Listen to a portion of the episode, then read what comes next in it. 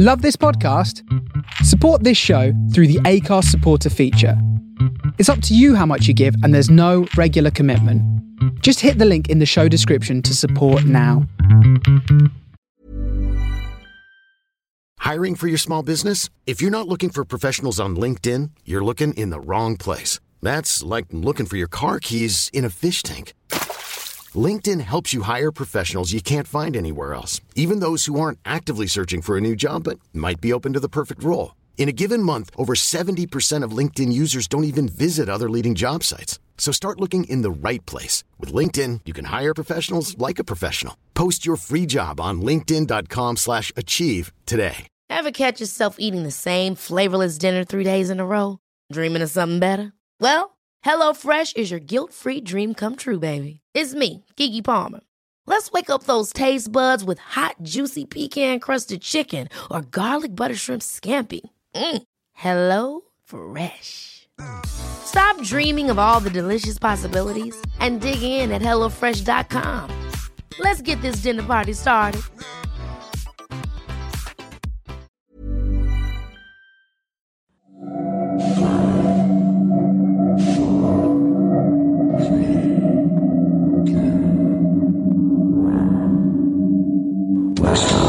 Happy Christmas!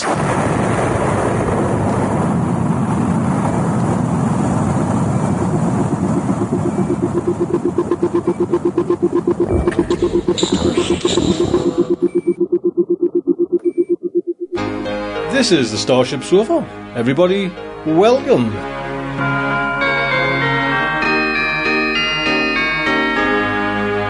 Hello and welcome to the Christmas edition of Oral Delights, show number fifty-six.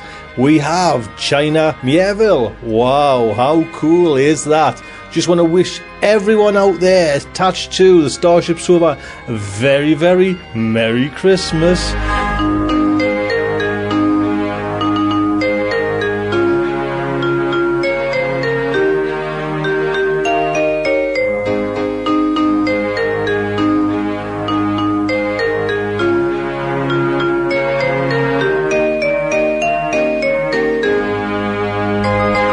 Yes, this is our Christmas edition, and a nice little edition we have for you.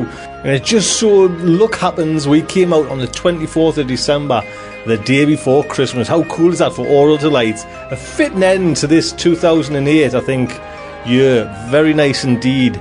So we have a fun-packed show tonight, and what have we got? I'll tell you. Editorial, just a little editorial by my good self.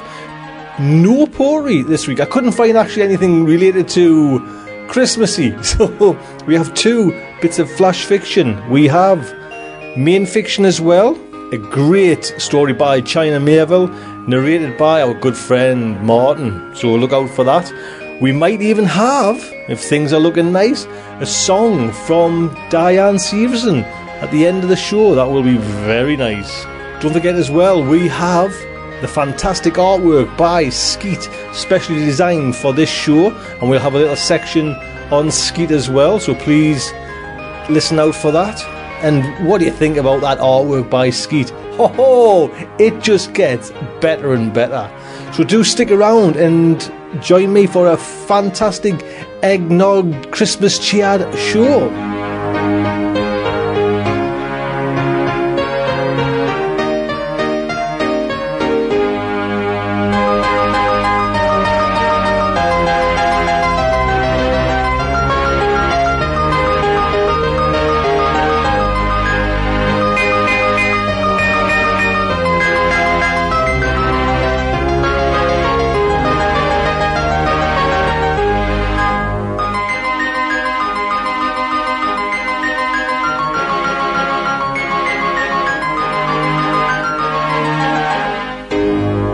Yes, so we'll jump straight in with the editorial by my good self. And it's basically just to give everyone, kind of tell everyone what's happening, you know, and what is happening with Oral Delights. We're just going to carry on doing the same, doing the same as what we're doing in two thousand nine. And I hope that kind of is okay for everyone. Do you know what I mean? I know, like I say, things have changed in the show and things like that, but it seems to be that we've found a kind of like a nice little niche and we're kind of ploughing along there.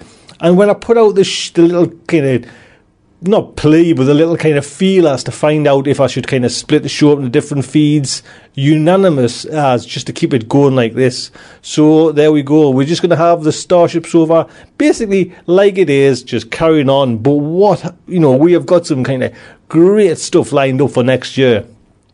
So many kind of stories are just waiting there to be kind of listened to. Do you know what I mean? Like, I'll just list you some of them because I've got like a list and it's kind of ridiculously long.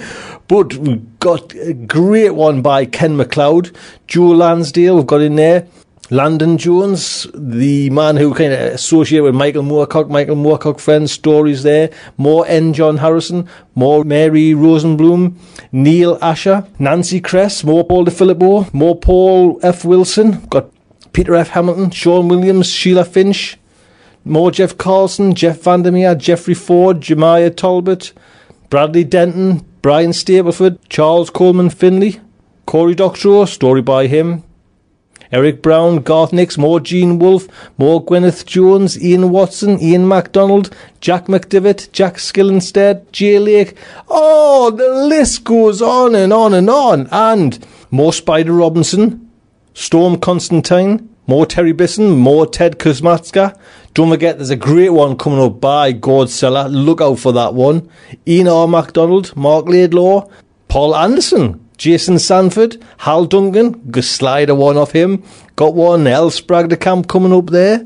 Michael Bishop, got some from them.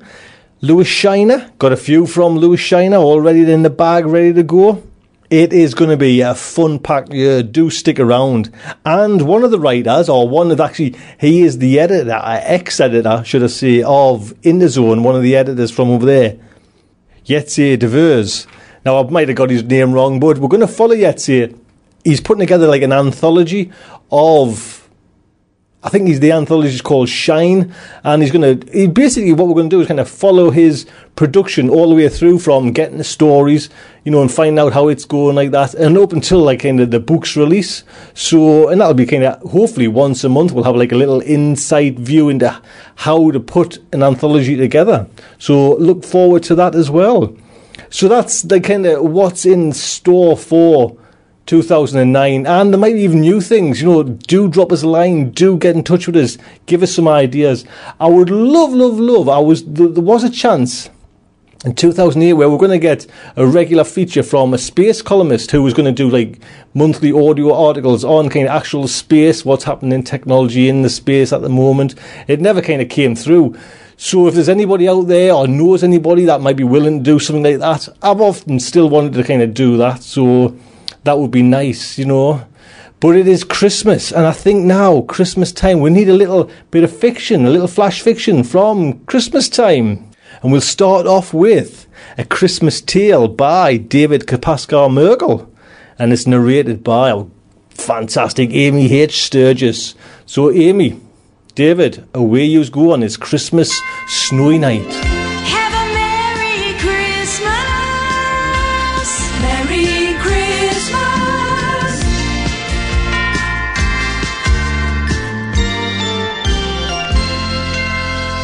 A Christmas Tale by David C. Kopaska-Merkel, first published in the two thousand seven chapbook Drowning Atlantis. Curiously, the door was unlocked. Virginia had never believed in Santa Claus, but now she was beginning to wonder. Her preparations had been thorough. She had barred the door, wedged the flue tight, locked all the windows, and even shoved a dresser in front of the cat door. The elves might be able to fit through, and he might have one with him.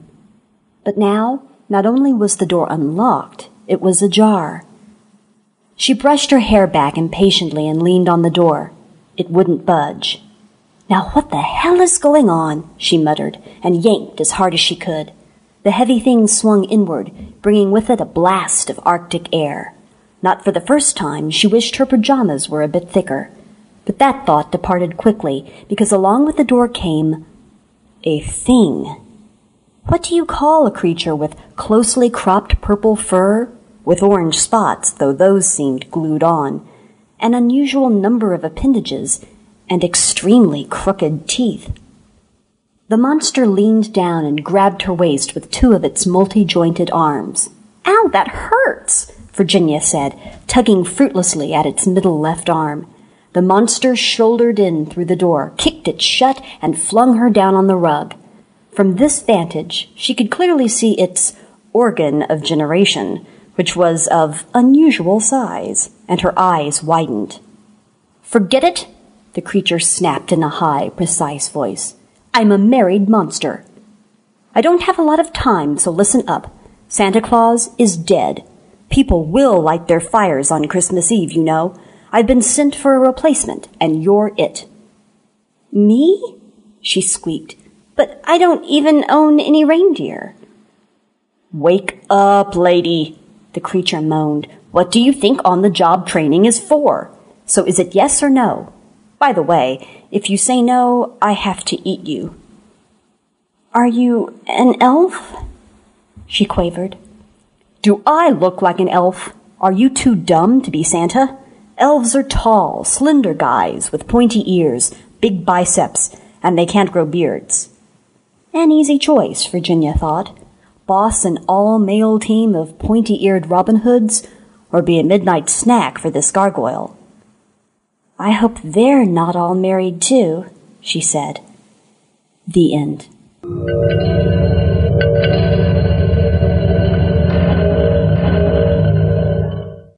There you go. Don't forget, copyright is David Kopaska-Merkel. What a wicked little tale that was. A little naughty number for Christmas. Amy, as well. Thank you very much. Don't forget, I'm not going to keep on keep saying this, but all links are at the main site. Do pop over there and do pop over to their sites. Everyone who's contributing today, and just say thank you. And I've got a little message, a little Christmas message from Amy. Amy! Hello, Tony, and all you sofanauts out there. This is Amy H. Sturgis, and I'm wishing you a very Merry Christmas, Happy Hanukkah, Cool Yule, and or wonderful winter solstice. Looking forward to the new year. I hope everyone in the Starship Sofa family, and that's what we are, isn't it, enjoys a blessed two thousand nine. I look forward to sharing it with you through the Starship Sofa episodes and discussion forum. Wherever you are, on Earth or beyond, may peace and joy be yours this holiday season. And a Merry Christmas to you too, Amy, so thank you very much. Next, we're going to get on to some more Flash Fiction. This is by Alan Steele. Just give you a little heads up on Alan Steele. We've played one already before by Alan Steele. I think it was called The Last Science Fiction Writer. This one is called Robo Wassling by Alan Steele. Narrated by Diane Severson. Little heads up for Mister Alan Steele. Born January the nineteenth, nineteen fifty-eight, American science fiction author, Steele began publishing short stories in nineteen eighty-eight. His early novels formed a future history beginning with Orbital Decay and continuing through Labyrinth of Night. Steele was born in Nashville, Tennessee. He received a bachelor's from New England College and a master's from the University of Missouri. Before he established himself as a science fiction author, he spent several years working as a journalist. In nineteen ninety-six, his story, The Death of Captain Future, received the Hugo Award for Best Novella. He won the award again in nineteen ninety-eight for the story, Where Angels Fear to Tread. Merry Christmas! So the Starship Sofa and Oral Delights presents Robo Wassailing by Alan Steele. Shortly after CybeServe Electronics introduced the Butler three thousand, consumers found a new use for home robots, a fad which became known as robo-wassailing.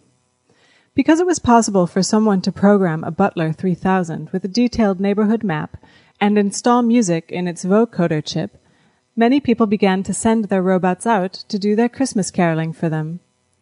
The little robots would roll from door to door, stopping at each house to ring the front bell. When someone opened the door, the robots would burst into a medley of Yuletide favorites, usually ending with a personal greeting from the robot's owner. They were often decked out in Santa caps or fake reindeer antlers, and sometimes they pulled little wagons laden with everyone's all-time favorite Christmas treat, indigestible and non-biodegradable fruitcake. Of course, there were mishaps. Programming errors sometimes caused robots to go astray, usually to be found some hours later in a foreign driveway singing Rudolph the Red-Nosed Reindeer over and over again. Antisocial types who didn't like to be disturbed by a yowling mobile toaster often reprogrammed the bots to return to their owners with a voicemail message of their own, usually couched in terms which did not promise peace on earth and goodwill to men. Not a few were stolen from sidewalks, although security passwords guaranteed that the purloined robots would do little more than sing White Christmas until they were either junked or allowed to go home.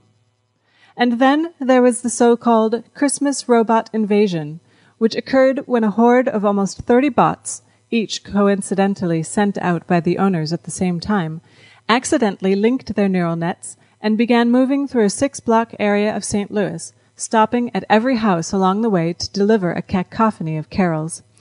Dogs howled, cats hid, babies had fits.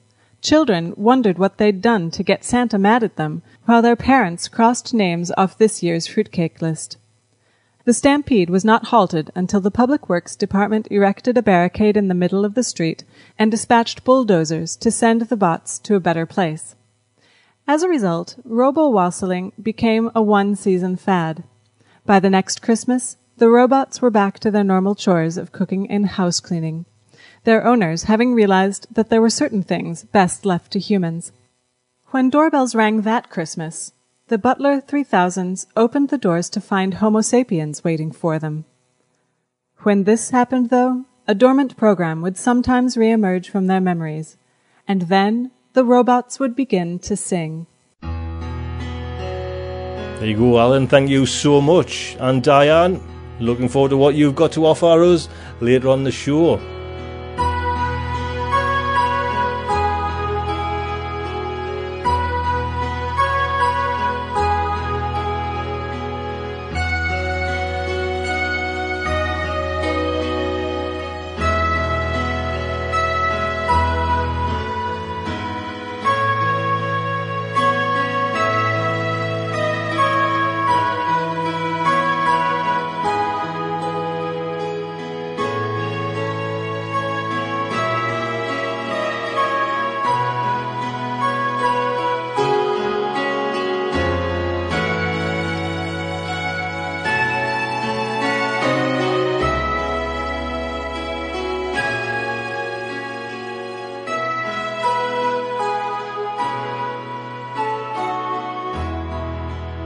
I've got a little message from our good friend Terry Edge, a little Christmas bit of cheer. Terry, sir, what have you got to say? I really do wish you all a very happy Christmas, and the longer you take to celebrate it, the better. Please, please, eat too much. Sleep it off. Wake up. Eat some more. Sleep some more. Spend hours wrapping presents, then removing the wrappers from the ones you receive. Stay indoors compiling spreadsheets of who sent you a card but who you haven't sent one to, and vice versa. Because that means peace on earth for me, and a great time for getting on with some writing.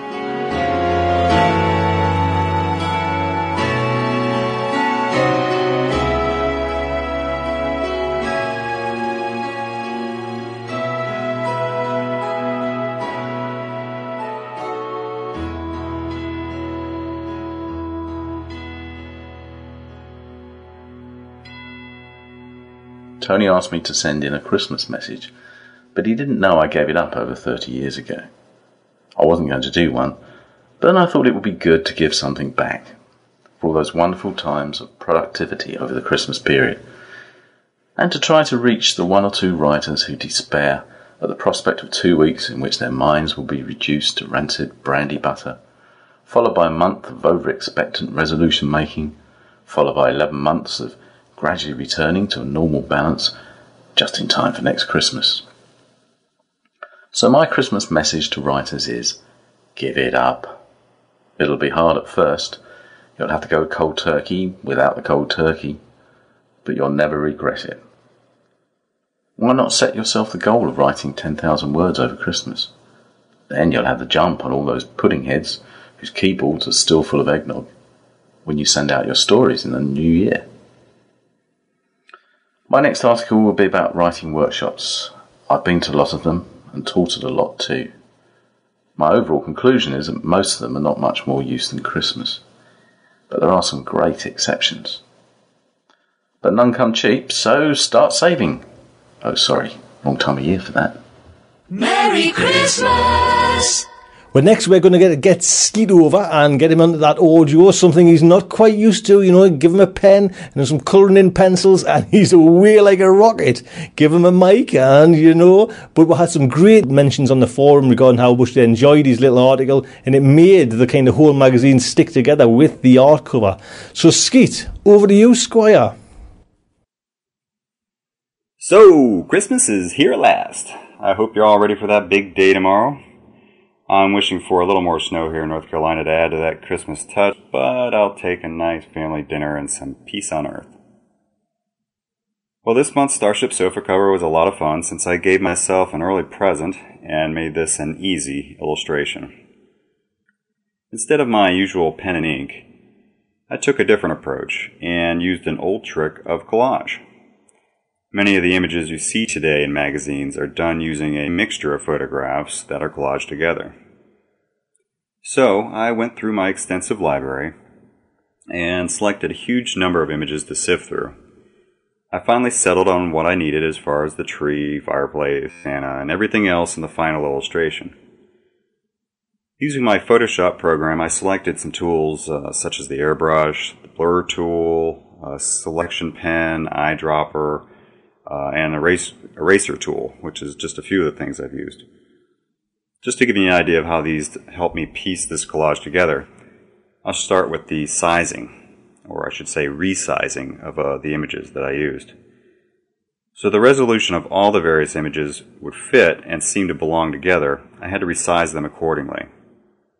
This left me with a hodgepodge of resolutions, which if you looked closely, you would have seen that it left me with sort of a boxy edge on each individual image. To correct this, I used the eyedropper tool to select a color near the edge of the enlarged image. Now that I had the color right, I selected the airbrush tool and finished off each edge to give it a smooth finish, eliminating the boxy pixel edge.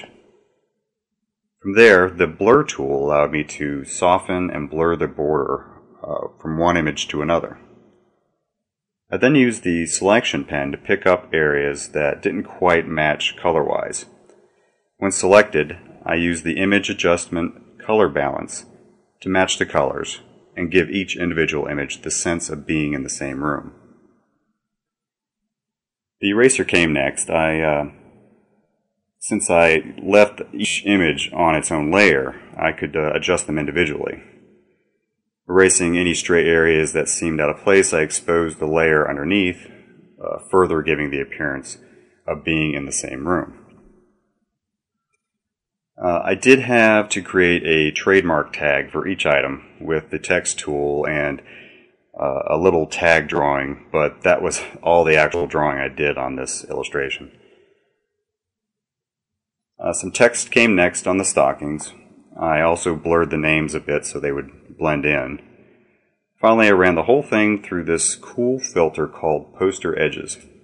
The filter has the trick of taking different images and giving it the look of an old movie poster print, which of course blends it all together even more. With that all done, I flattened the image to be one layer and added the headline of the Starship Sofa and subtext of stories, authors, and narrators. A little airbrush snow on top of the headline, and I was done. The story this illustration was made for had me absolutely laughing out loud. Everybody at my workplace was looking at me like I was crazy. It's a brilliant way of expressing how caught up we all can get with money and things during a season that is about a spirit of family and peace between all people. It really is my favorite holiday, and I hope we all can take the idea of being kind, helping others, and forgiveness into our daily lives, and not just for one day a year. Thank you, Tony, for the gift of the Starship Sofa, and thank you to all the sofanauts from me at skeetland dash art dot com. Merry Christmas. There you go. And like I, I must admit, you know, Skeet, it just keeps on his level of work, the standard of his work just keeps on getting like better and better. And I didn't mean to say like his early stuff was any no good. It's just like it was at a level that was just outstanding. And it, but he's just now getting, it's unreal, you know. And I've seen other work that he's done for other people, and you know, I'm just so pleased come on board the sofa and kind of sharing his talents. Merry Christmas, Skeet. Thank you so much.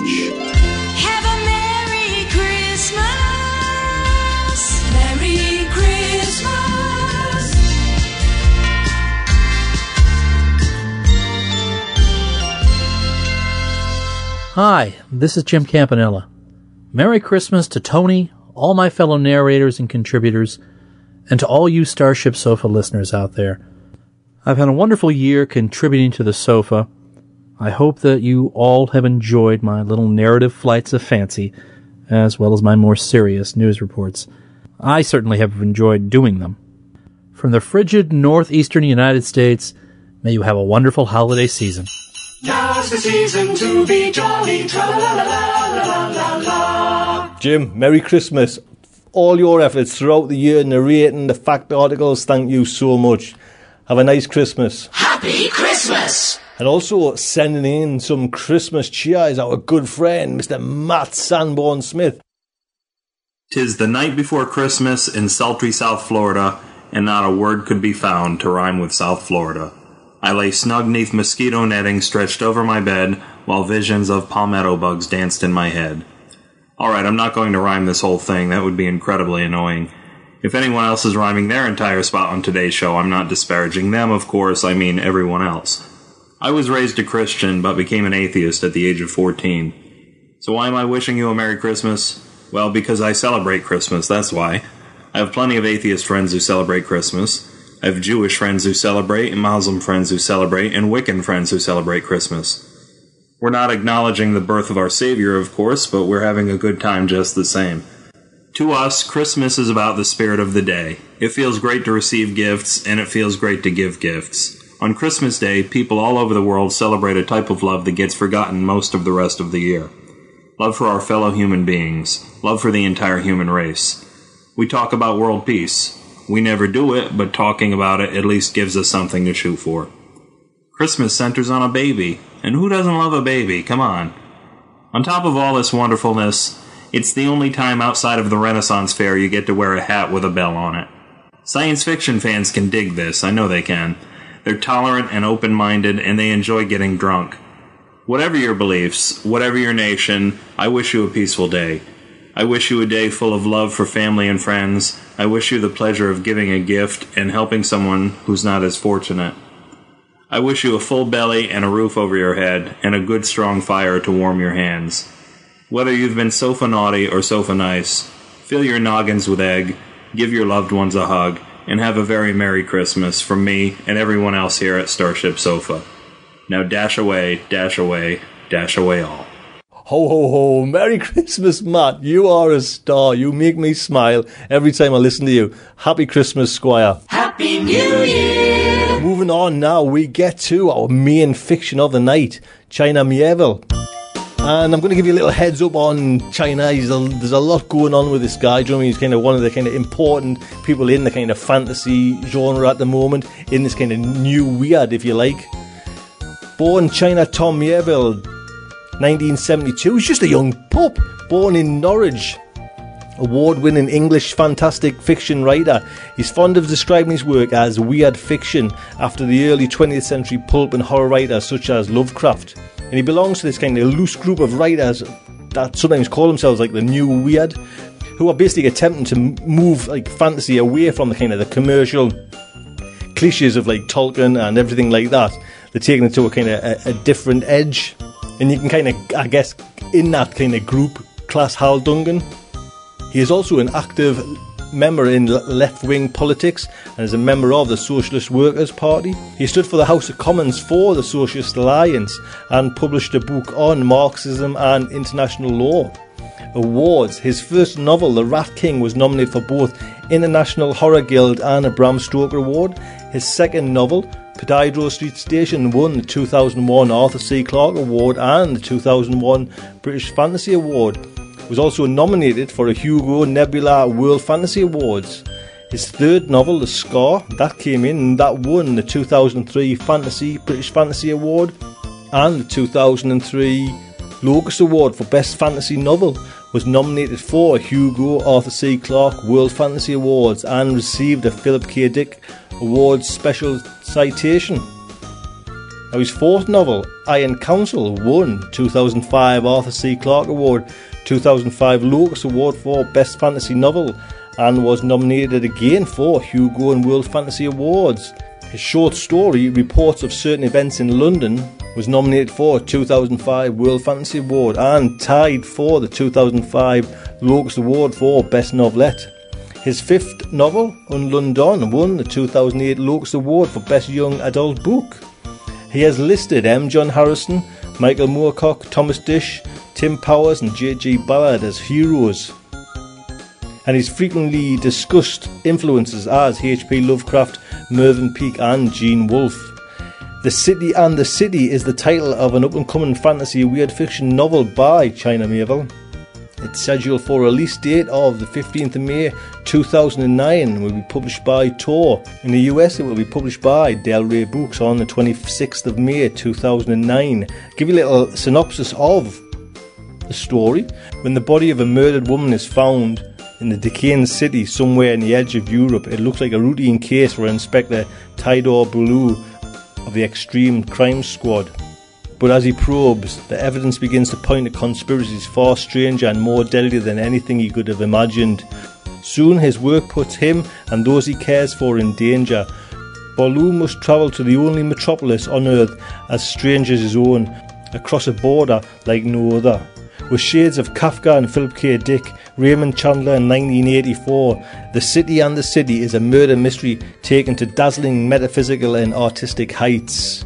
It sounds rather nice, so look out for that. U K, fifteenth of May two thousand nine, twenty-sixth of May two thousand nine, U S. Happy New Year! And today's story is narrated with the fine charm Martin, M C L. And this story has the once over by Martin. It's got all the whistle and bells on. So, Martin, thank you so much. So, the Starship Sofa and her Oral Delights presents Tis the Season by China Mieville. Call me childish, I, but I love all the nonsense. Uh, the snow, the trees, the tinsel, the turkey. Uh, I love presents. I love carols and cheesy songs. I just love Christmas. Christmas is a Yoko trademark. Yep, that's why I was so excited. Right? And not just for me, but for Annie. Ailsa, her mum, said she didn't see the big deal and why was I a sentimentalist? But I knew Annie couldn't wait. She might have been just fourteen, but when it came to this, I was sure she was still a little girl dreaming of stockings by the chimney. Whenever it's my turn to take Annie, me and Ailsa have alternated since the divorce, right? I do my best on the twenty-fifth. I admit Ailsa made me feel bad. I was dreading Annie's disappointment, so I can hardly tell you how delighted I was when I found out for the first time ever I was going to be able to make a proper celebration of it. Now, don't get me wrong, I haven't got shares in Yulco and I can't afford a one-day end-user licence, so I couldn't have a legal party.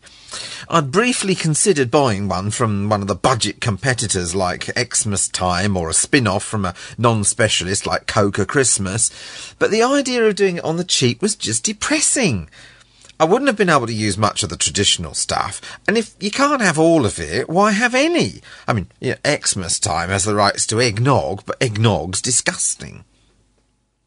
Those other firms keep trying to create their own alternatives to proprietary classics like reindeer and snowmen, but they never take off. I'll never forget Annie's underwhelmed response to the Jingle Mass Holiday Gecko. No, uh, like most people, I was going to have a little midwinter event, uh, just Annie and me. Okay, so long as I was careful to steer clear of licensed products. I'm Sandra, and I'm just the professional your small business was looking for. But you didn't hire me because you didn't use LinkedIn Jobs. LinkedIn has professionals you can't find anywhere else, including those who aren't actively looking for a new job, but might be open to the perfect role, like me. In a given month, over seventy percent of LinkedIn users don't visit other leading job sites. So if you're not looking on LinkedIn, you'll miss out on great candidates, like Sandra. Start hiring professionals like a professional. Post your free job on linkedin dot com slash achieve today. Ever catch yourself eating the same flavorless dinner three days in a row? Dreaming of something better? Well, HelloFresh is your guilt-free dream come true, baby. It's me, Keke Palmer. Let's wake up those taste buds with hot, juicy pecan-crusted chicken or garlic butter shrimp scampi. Mm. Hello Fresh. Stop dreaming of all the delicious possibilities and dig in at hello fresh dot com. Let's get this dinner party started.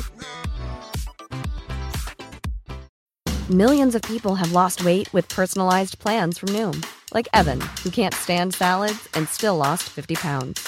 Salads generally for most people are the easy button, right? For me, that wasn't an option. I never really was a salad guy. That's just not who I am. But Noom worked for me. Get your personalized plan today at noom dot com. Real Noom user compensated to provide their story. In four weeks, the typical Noom user can expect to lose one to two pounds per week. Individual results may vary. Products, we'd be fine. Ivy decorations you can still get away with. Holly's a no-no, but I'd hoarded a load of cherry tomatoes, which I was planning to perch on cactuses. I wouldn't risk tinsel, but I had a couple of brightly coloured belts I was going to drape over my aspidistra. You know, the sort of thing. The inspectors aren't too bad. You know, they'll, they'll sometimes turn a blind eye to a bauble or two, which is just as well because the fines for unlicensed Christmas. Christmas is a Yoko trademark. Celebrations are astronomical. So I'd been getting all that ready, but then the most extraordinary thing happened. I won the lottery. I mean, I didn't win the lottery, OK? I was one of a bunch of runners-up, but it was a peach of a prize. I mean, an invitation to a special licensed Christmas party in the centre of London run by Yulco itself. When I read the letter, I was shaking. This was Yulco, so it would be the real deal. You know, there'd be Santa. Trademark. And Rudolph. Trademark. And mistletoe. Trademark. And mince pies. Trademark. And a Christmas tree. Trademark. With presents underneath it. That last was what I couldn't get over, right? It felt so forlorn, you know, putting my newspaper-wrapped presents next to the aspidistra, but ever since Yulco bought the rights to coloured paper and under-tree storage, the inspectors had really clamped down on aggravated sub-arboreal giftery.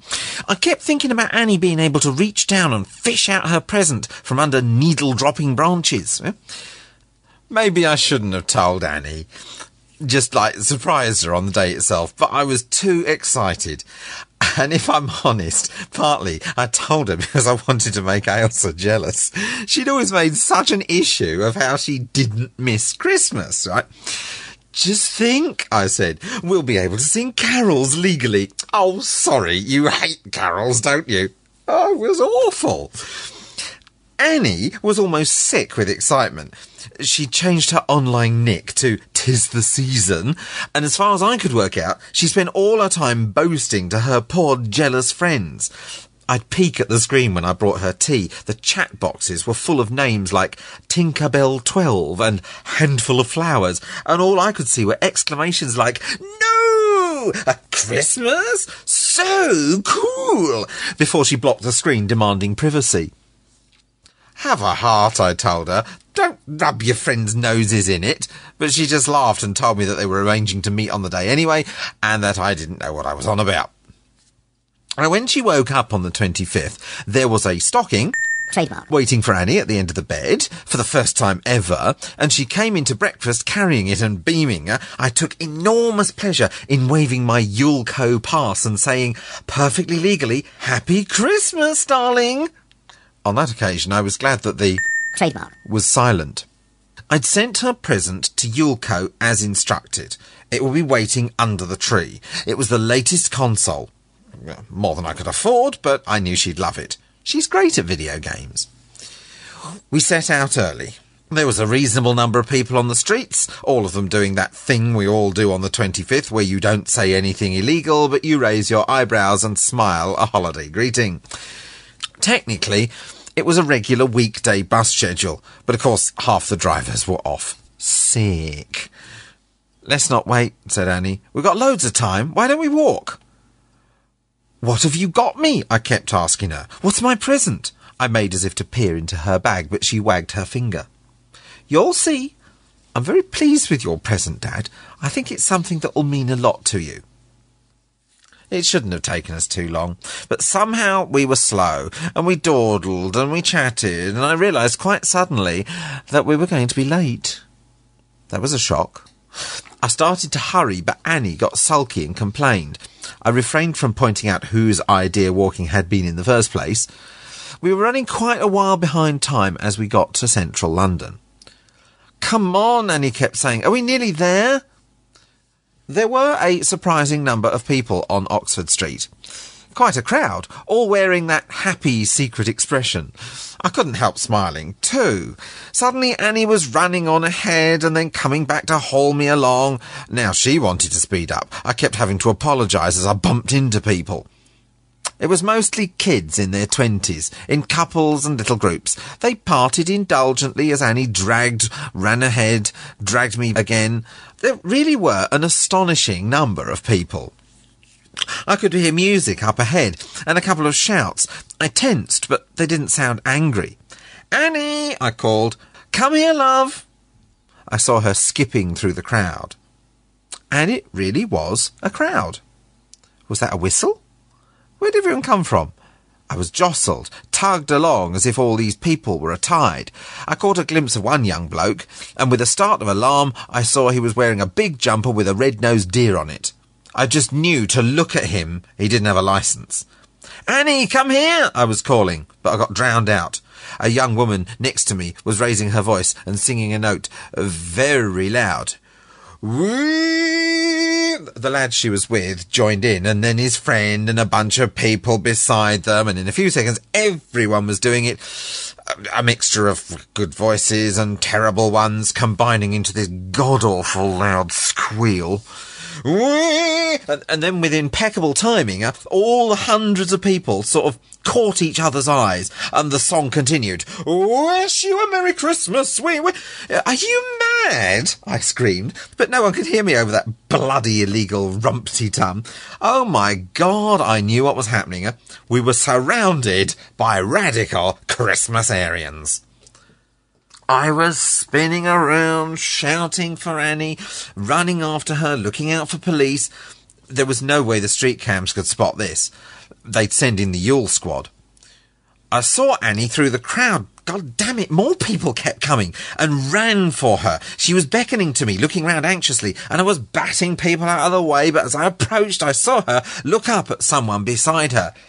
"Dad!" she shouted, and I saw her eyes widen in recognition. And then, did I see her hand grab her and snatch her away? "Annie!" I was screaming as I reached where she'd been, but she was gone. I was panicking. I mean, she's an intelligent girl. It was broad daylight. But who was that bloody hand? I called her phone.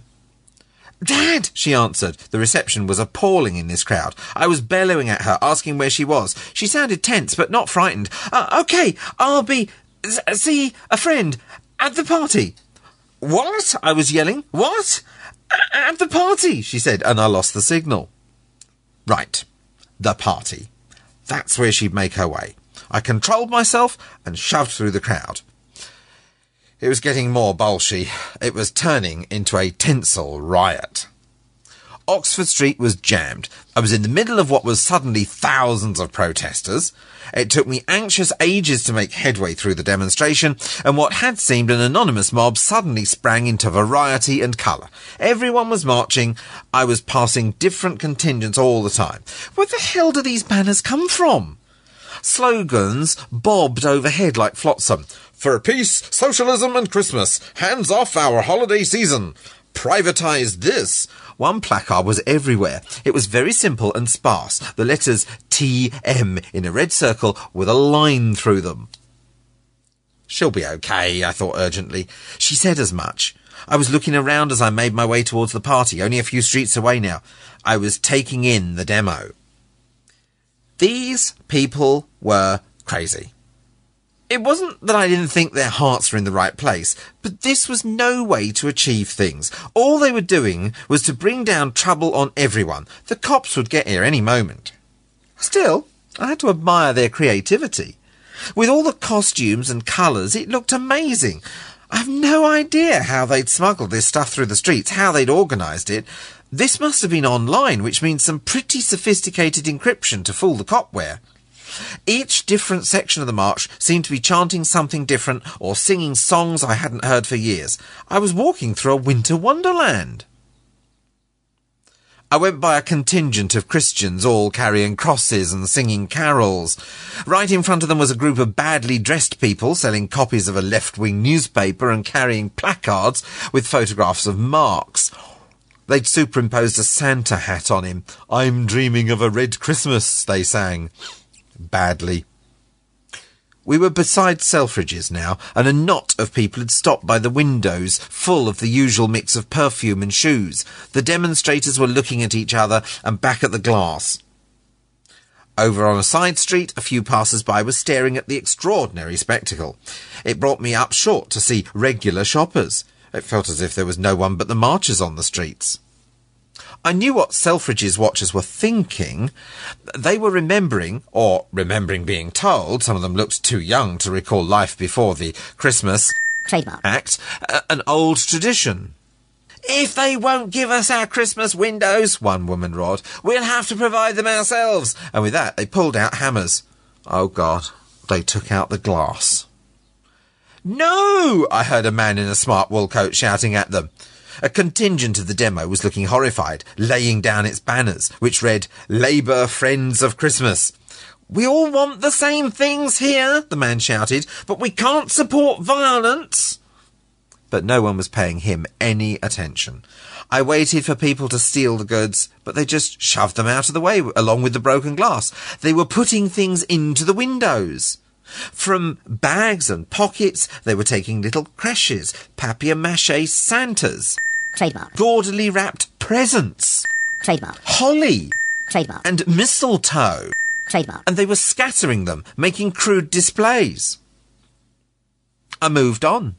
A man stepped into my path. He was part of a group of sharp-dressed types at the edges of the crowd. He sneered and gave me a leaflet. "Institute of Living Marxist Ideas. Why we are not marching. We view with disdain the pathetic attempts of the old left to revive this Christian ceremony. The notion that the government has stolen our Christmas is just part of the prevailing fear culture that we reject. It is time for a re-evaluation beyond left and right and for dynamic forces to reinvigorate society. Only last month, we at the I L M I organised a conference at the I C A on why strikes are boring and hunting is the new black." I really couldn't make head or tail of it. I threw it away. There was a thudding of a chopper. "Oh, shit," I thought, "they're here." "Attention," came the amplified voice from the sky. "You are in breach of Section four of the Christmas Code. Trademark. Disperse immediately, or you will be arrested."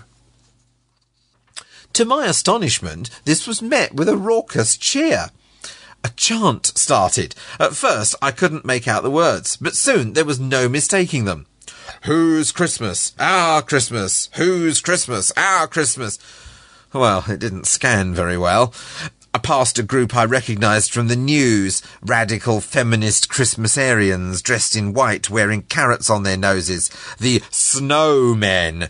Uh, a little guy ran past me, glancing around, muttering, "Too tall, too tall." He started to shout, "Anyone five foot two or under, come smash some shit up with Santa's little helpers." Another shorter man started furiously remonstrating with him. I heard the words joke and patronising. People were eating Christmas trademark pudding, slices of turkey. They were even forcing down Brussels sprouts just on principle. Someone gave me a mince pie. "Blessed be," yelled a radical pagan in my ear, and gave me a leaflet demanding that once we'd won back the season, we rename it Solsticemas.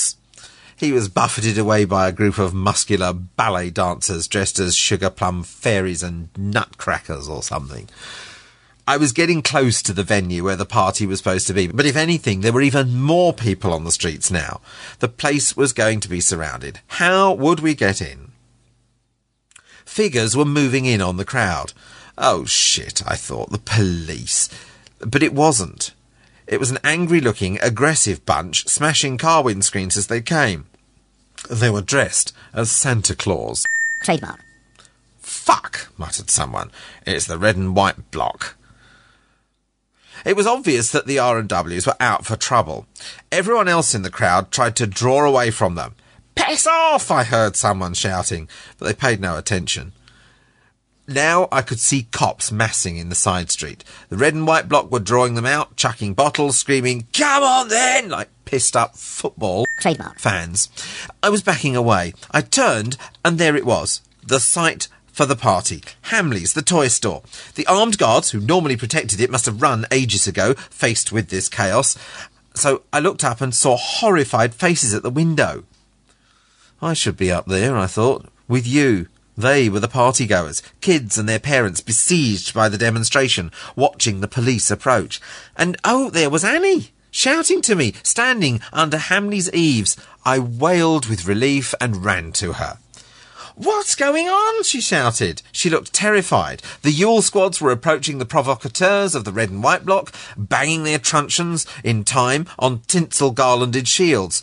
"Bloody hell!" I whispered. I put my arms protectively around her. "There's going to be trouble," I said. "Get ready to run." But as we stood there, tensing, something astonishing happened. I blinked, and out of nowhere had come a young man in a long white robe. Before anyone could stop him, he was between the ranks of red and white block and the police. "He's mad!" shouted someone, but all the hundreds and hundreds of people were beginning to hush. The man was singing. The police bore down on him. The R and Ws made as if to shove him away, but his voice soared, and both sides hesitated. I'd never seen anyone so beautiful. He sang a single note of unearthly purity. He made it last for long seconds, and then continued, "O little town of Bethlehem, how still we see thee lie." He paused until we were straining. "Above thy deep and dreamless sleep, the silent stars go by." The red and white block was still. Everyone was still. "Yet in thy dark streets shineth the everlasting light." And now the police were stopping her. They were putting their truncheons down, one by one, setting aside their shields. "The hopes and fears of all the years are met in thee tonight." Well, my singing's not as good as his. More white-clad figures were appearing. They walked calmly to join their friend. With a start, I realised I was shielding my eyes. There was an implacable authority to these astonishing figures who'd come from nowhere, these tall, stunning, uncanny young men. The white of their robes seemed impossibly bright. I couldn't breathe. Now all of them were singing, "How silently, how silently the wondrous gift is given." Now, one by one, the police removed their helmets and listened. I could hear the frantic squawking of their superiors from the earpieces that they removed. The singers paused until I ached to have the melody conclude. "Where meek souls will receive him still, the dear Christ enters in." Like I said, my singing's not as good as theirs was. The police were smiling and tearful amid a litter of body armour and nightsticks. The first singer raised his hand. He looked down at all the discarded weaponry. He declaimed to the red and white block. "You should not have tried to fight," he said, and they looked ashamed. He waited. "You would have been trounced. Whereas now," he continued, "these idiots have disarmed. Now's the time to fight." And he swiveled en masse. He and his fellow singers launched themselves at the police, with their robes flapping. The helpless cops gaped, turned, ran, and the crowd roared and began to follow them. "We are the Gay Men's Radical Singing Caucus," the lead singer yelled in his exquisite tenor. "Proud to be fighting for a people's Christmas." He and his comrades began to chant, "We're here, we're choir, get used to it." "It's a Christmas miracle," said Annie. I just hugged her until she muttered, "All right, Dad, easy." Behind me, the crowd was shouting, taking over the streets. "That's the trouble with the red and white block," muttered Annie. "Bloody strategy of tension, my arse. Bunch of anarchist adventurists." "Yeah," said a boy next to her. "Anyway, half of them are police agents. It's the first principle, isn't it? Whoever's arguing fiercest for violence is the cop." I was gaping, my head swinging between the two of them as if I was a moron watching tennis. "What?" I said finally. "Come on, Dad," said Annie. She kissed me on the cheek. "You'd never have let me go otherwise. I had to get you to walk here or we'd have been too early. Trapped like them." She pointed at the still staring prize winners in Hamley's top floors. "And then I had to run off or you'd never have let me join in. Come on." She took my hand. "Now that we bust through the police lines, we can reroute the march past Downing Street." "Well, then it's the perfect opportunity to get out of here," I said. "Dad!" She looked at me sternly. "I couldn't believe it when you won that prize. I never thought I'd have a chance to be down this way today." "Someone grabbed you," I said. "That was Marwan," she indicated the young man who'd spoken. "Dad, this is Marwan. Marwan, this is my dad." Marwan smiled and shook my hand politely, shifting his placard. "Muslims for Christmas," it said. He saw me reading it. "It's not that much of a big deal for me," he said, "but we all remember how this lot came out for us when Umma P L C tried to privatise Aid. That meant a lot, you know. Anyway, I know it's important to Annie." She gazed at him. Ah, I thought. "Marwan's handful of flowers, Dad," she was saying to me, "off the internet." "Look, I have to tell you I'm pretty annoyed about all this," I said. We were getting close to Downing Street now. Marwan had said goodbye at Trafalgar Square, so it was just the two of us again, along with ten thousand others. "I bought you... I, I've lo- lost a lot of... Uh, there's a big present in that party." "To be honest with you, Dad, I don't really need a new console." "How did you know?" But she was continuing. "The one I've got is fine. I mostly use it for strategy games anyway, and they're not so power-hungry. Besides, I've got all the Pinko patches in my machine. It would be a pain in the arse to transfer them, and downloading them again is too risky." "What patches?" "Well, stuff like Red three point six. Well, it converts a bunch of gains. Turns Simia City State into Red October. Stuff like that. I'm already up to level four. The end-of-level baddies are Tsar. As soon as I can work out how to get past him, I'll have got to dual power." I gave up even trying to follow. At the entrance to the Prime Minister's residence was a huge Christmas tree. Christmas is a Yulko trademark. In white and silver. Everyone began to jeer as we approached. The army were guarding it, so people made sure the booing was good-humoured. Someone threw Christmas pudding, but everyone sorted him out sharpish. "That's not what Christmas looks like," we all shouted as we went past. "This is what Christmas looks like." As the skies darkened, the crowd was beginning to thin a bit before the police could regroup. We went through a contingent, all in red bandanas, and joined in with their singing. "Deck the halls with boughs of holly, tra-la-la-la-la-la-la-la. 'Tis the season for the internationale, tra-la-la-la-la-la-la-la." Oh. "Still," I said, "I'm a bit sorry you didn't get to see that party." "Dad," said Annie, and shook me, "this was the best Christmas ever. Uh, ever, okay? And it was so lovely to have it with you." She looked at me sideways. "Have you guessed yet what your present is?" She was staring at me, very seriously, very intensely. It made me quite emotional. I thought of everything that had happened that day, and of my reactions, everything I'd been through, seen, been a part of. I realised how different I felt now that I had that morning. It was an astonishing revelation. "Yes," I said hesitantly. "Yes, I think I have. Thank you, my love." "What?" she said. "You've guessed?" "Shit." She was holding out a little wrapped package. It was a tie. We wish you a Merry Christmas and a Happy New Year. There you go. Don't forget, copyright is China Mieville's. I'd like to offer a link to his website, but I don't think the lad's got one. So, there you go. Oh, I say, China, thank you so much for allowing this story being narrated on, especially Christmas Eve of all times. Thank you so much. Martin, couldn't have done it without you, sir. That was fantastic. Trademark. Ding! Happy Christmas, Martin. Happy Christmas, China. Got a little message from our movie talk critic there. Rod, Rod, Merry Christmas, Squire. What have you got to say? Hello, everyone. This is Rod. During this festive season, it's wise to spend some time looking back at the passing year with an eye to those who have made a difference in our lives. Regardless of the differences between us, we all hold family and friends closer in the waning days of each December, giving thanks for the gifts of love and companionship we all cherish but don't always speak out loud.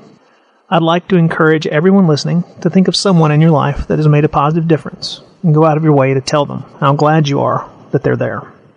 Sometimes that message of thanks can be the thing that makes someone's day, their week, their year. My favorite Christmas quote comes from Charles Dickens, and it goes like this. I've always thought of Christmas time, when it has come round, as a good time, a kind, forgiving, charitable time. The only time I know of, in the long calendar of the year, when men and women seem, by one consent, to open their shut-up hearts freely, and to think of people below them, as if they really were fellow passengers to the grave, and not another race of creatures bound on other journeys. We don't always know how we affect each other, and it's easy to fear the worst. So during this holiday time, let someone you love know. It could be the best gift you give all year. Merry Christmas to everyone listening to the Starship Sofa, and let's have a Happy New Year. Happy New Year! Ho, ho, ho, Rod, happy Christmas. He's went through, he's just had an operation and he's a bit tender. Happy Christmas, Rod. Thank you so much for coming on board the Starship Sofa. Is that Grant? Is that Grant from New Zealand, sir? What's going on? Christmas time. Grant, Merry Christmas. Now's the season to be jolly. Tra-la-la-la-la-la-la. And so this is Christmas. And what have you done? Well, if I can completely misinterpret and trivialize Mister Lennon's question, I've listened to a whole lot of excellent science fiction. Oral Delights just keeps on getting better. I'm still amazed at the number and quality of stories the sofa has managed to get permission to narrate. And as one of the author wranglers, I know what stories are coming up. two thousand nine is going to be a lot of fun. And while this next part isn't science fiction, it might sound like it for those of you in the Northern Hemisphere. This is how we do Christmas down here. It's hot. Some days it's so hot you don't want to go outside. If you do, make sure you're wearing a hat and some S P F thirty sunscreen. If you're unlucky enough to still own a car that doesn't have air conditioning, you'll be driving around with the windows down for the next few months. You'll go to the local liquor land, not to buy more alcohol, just to stand in the walk-in beer fridge. The pahutakawas are in bloom. It's a coastal evergreen tree of the myrtle family, one of the twelve metrocederose species endemic to New Zealand. Mostly we just call it the New Zealand Christmas tree. This time every year they're in bloom. If you haven't driven along Mission Bay around Christmas, with the pahutakawas in bloom, kids swimming and building sandcastles on the beach and scantily clad rollerbladers whizzing by, then, well, I don't know what to tell you. Don't get me wrong. I lived in London for a while and I loved it. Having Christmas in a cold place where it gets dark early is something that watching countless British and American Christmas specials has drummed into us. Never mind that we had to close the curtains to see the television because the sun was so bright outside even at seven p.m. Generally, there's a mass exodus from the big cities on Boxing Day, people desperately trying to get out to the beach before everyone else. Yeah, I've done that in the past too, but this year, we're going to have one of those staycations I keep hearing about on The Daily Show. And why not? There's plenty of beaches within a five-minute drive from my house. There's a barbecue out the back, a playground for the kids, a library full of books, and an Xbox that's been sorely neglected and in need of some quality time. Well, wherever you are, have an excellent Christmas. If you're someplace hot, make sure you keep that sunscreen on. And if you're not, uh, don't bother with the sunscreen. That would just be weird. And if you see Santa, watch out for those damn elves. They bite. There you go, Grant. Have a lovely time, sir. Thank you so much.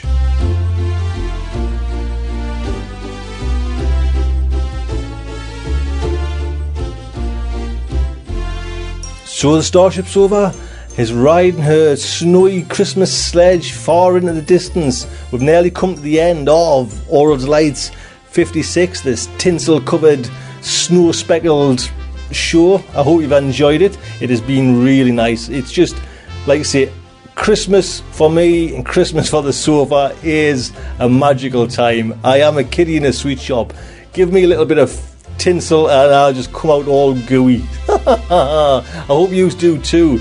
I want to finish off with Diane, who's been a workhorse for the Starship Sofa. Diane put so much effort into doing things for, you know, I kind of just mentioned her on Skype. Diane, can you do that? Can you do that?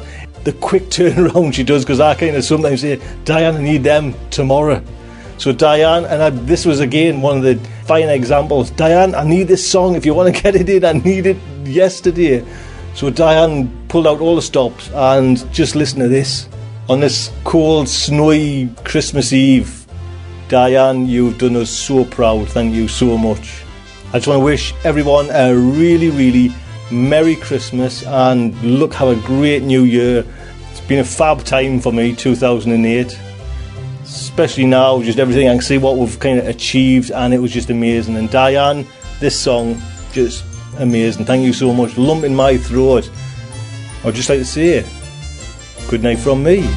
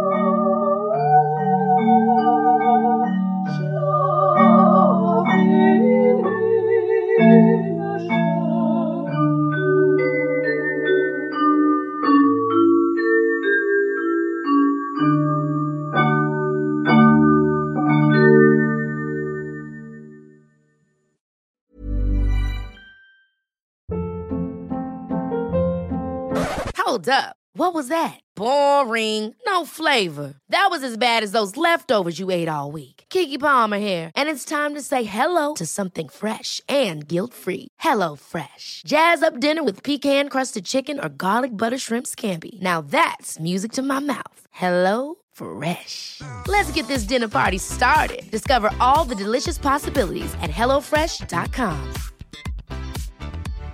When you make decisions for your company, you look for the no-brainers. And if you have a lot of mailing to do, Stamps dot com is the ultimate no-brainer. It streamlines your processes to make your business more efficient, which makes you less busy.